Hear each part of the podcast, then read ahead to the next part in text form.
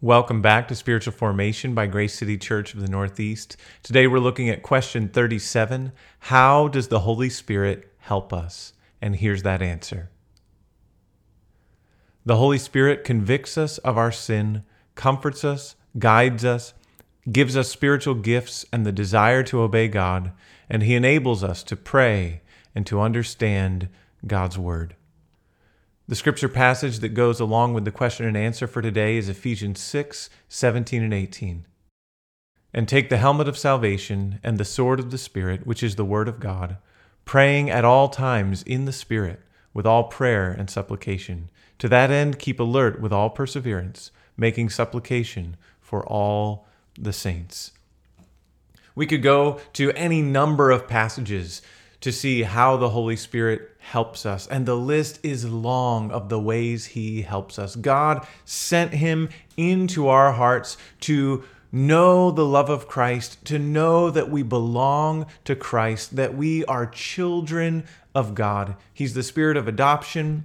He's the one who gave us the word. He's the one who carried along men in the old times. They were carried along by the Spirit to write down exactly what God wanted us to have, everything that we would need to know about Him and about how He works in the world so that we would know how to be saved, because the scriptures are able to make us wise into salvation through faith in Christ Jesus, as Paul says in 2 Timothy 3, uh, and to help us to know how we can live to glorify God. And so the Spirit plays an important, important role in our lives, and He helps us in so many ways. He convicts us of sin. We learned that in the upper room discourse, which was where the scripture passage was for yesterday, where we were told that the Spirit is our helper. Jesus promised that when He went away, He would send the helper who would convict us of sin. He also said that the helper would be another comforter the disciples derived much comfort from Jesus' presence, Jesus' touch, Jesus' words, Jesus' assurance. And the Spirit provides all that for God's people as He lives in us and teaches us God's word and God's ways. He comforts us, he guides us. Also, in that upper room discourse, Jesus said that the Spirit would guide us into all truth, that He would remind the disciples of the things that Jesus had said to them while He was on the earth, and that He would guide them into all truth, that He would help them to know what to say when they were in trouble. So He convicts us of sin, He comforts us, He guides us, He gives us spiritual gifts. We see specific lists of spiritual gifts in Romans 12 and 1 Corinthians 12, he gives spiritual gifts for the building up of the church. And these look, again, like the work of the Spirit, all sorts of different ways. In every good that we do for God's glory, the Spirit is actively at work in us. We must live in dependence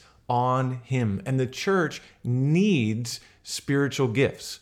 They're not some add on to the Christian faith. Just like, well, if you if you have some spiritual gifts, that's nice. No, God gives us spiritual gifts. He gives us gifts by his spirit for our good, for the building up of the church. And so it's wise for us to know what they are, even though we would say even those lists aren't completely exhaustive because we see the Spirit at work in so many ways, but He's certainly not doing less than what is listed there in the New Testament, again, specifically in Romans 12 and 1 Corinthians 12. And those gifts are to be pursued and used for building up the church, not for our own personal benefit, not for our own gain, certainly, but to build up one another in Christ, to lead us toward love for one another, to lead us toward holiness, to lead us toward glorifying God.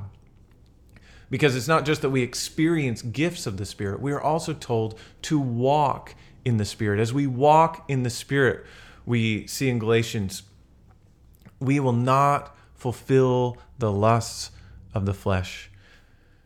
And the Spirit bears fruit in our lives that looks like Jesus. As we walk in the Spirit, we won't fulfill the works of the flesh, which are obvious, Paul says, but instead we will exhibit the fruit of the Spirit as we are keeping in step with Him and depending on Him for power.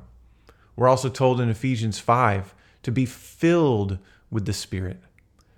And the Spirit, as we are filled with the Spirit, the the contrast there is being drunk, being filled with the other kind of spirit that makes us lose control, that we're under control of that spirit rather than being in full control of our faculties. We're told instead of being drunk, we're to be filled with the Spirit. We're to be under His control. And He helps us to be wise, to be thankful, to speak the word of Christ, and to submit to one another out of reverence for Christ. So, how does the Holy Spirit help us? In all sorts of ways. He convicts us of sin, He comforts us, guides us, gives us spiritual gifts, gives us even the desire to obey God. And He also helps us in prayer. He enables us to pray and to understand God's word. Romans 8 is the text, especially that tells us about how he helps us in prayer. He helps us to pray the way that we should when we don't know how.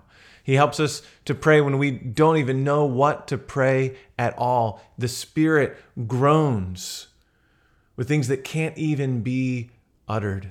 He knows us and He knows the mind of God, and He is in us to help us.